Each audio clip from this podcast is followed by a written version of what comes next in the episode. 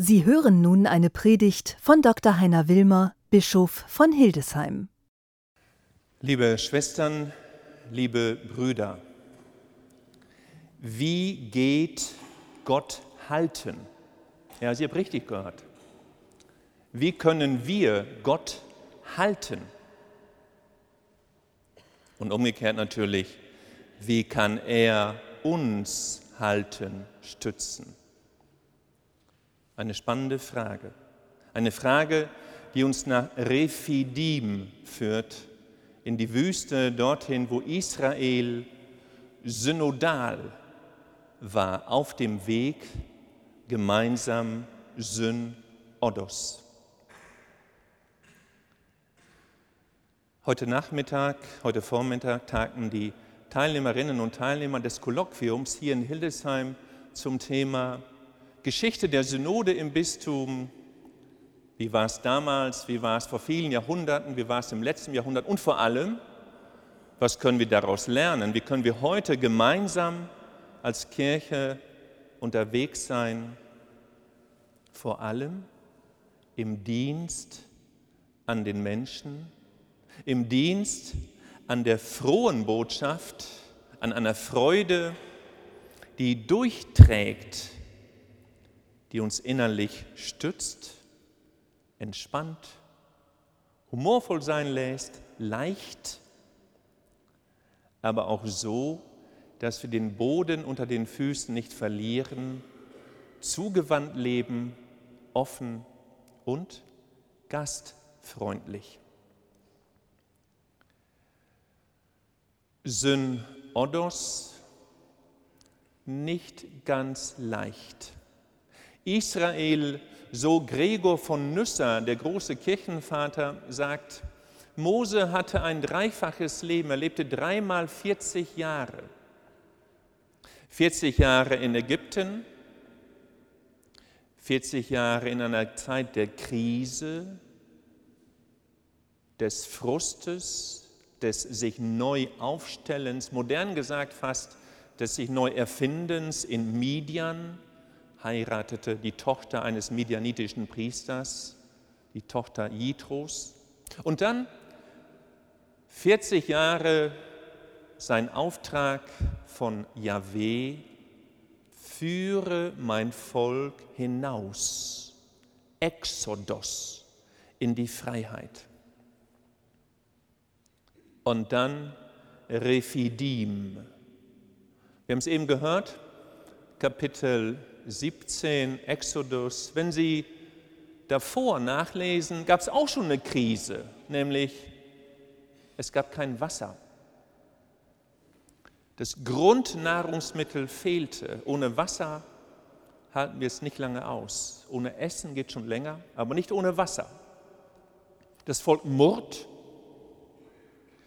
meutert, reißt Mose runter und er weiß nicht, was er tun soll. Es gibt eine Lösung, schlägt mit dem Stab auf einen Felsen auf Geheiß Gottes hin. Und dann die nächste Krise. Die Feinde unter Amalek rücken heran, ist ziemlich martial, ziemlich kriegerisch, fürchterliche Bilder. Darüber kann man auch heute streiten, interessant für mich jetzt ist Mose und das Volk.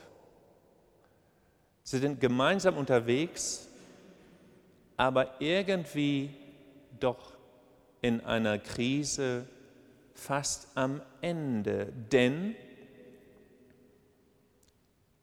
die Soldaten unter Josua, dem Anführer, kämpfen und Mose sagt, wenn ich die Arme hochstrecke, solange ich mit dem Herrn in Verbindung bin, solange ich bete, wird das Leben für euch und für mich gut sein, solange ich den Kontakt halte. Aber hält es nicht durch. Er wird bildlich müde, der Körper hält die Arme nicht hoch, sie sinken und er wird auch krumm, gebückt. Und was tun sie? Sie schieben einen Stein unter Mose, sodass er sich setzen kann und Aaron und Hur, die beiden Treuen, stützen die Arme.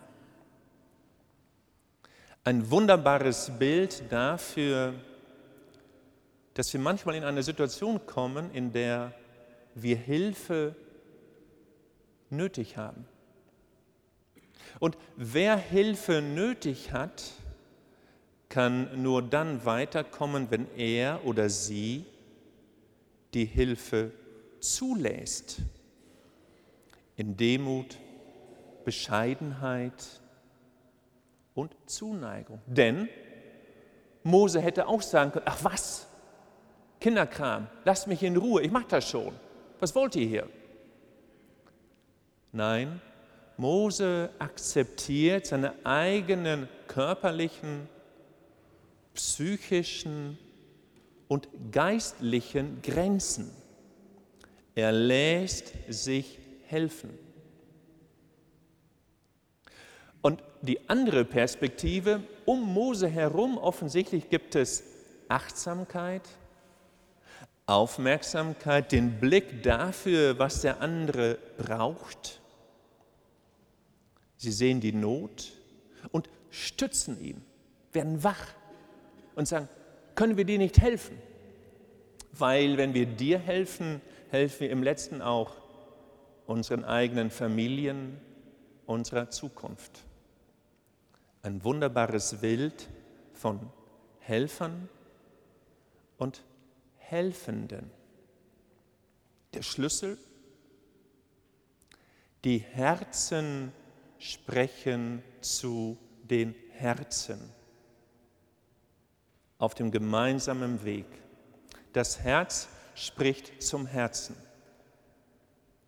Und das wiederum, liebe Schwestern und Brüder, war der Schlüsselmoment des großen Heiligen, der am letzten Sonntag in Rom heilig gesprochen wurde, der große Kardinal John Henry Newman. Sein Motto, mit dem er ein faszinierender Christ, gläubiger Priester, Kardinal war, aber ein leidenschaftlicher Beter, lautete, das Herz spricht zum Herzen. Newman war davon überzeugt, wir können noch so viele Sitzungen halten, reden, Beschlüsse, Dokumente schreiben, richtig müssen wir, aber der Schlüssel ist die Beziehungsebene.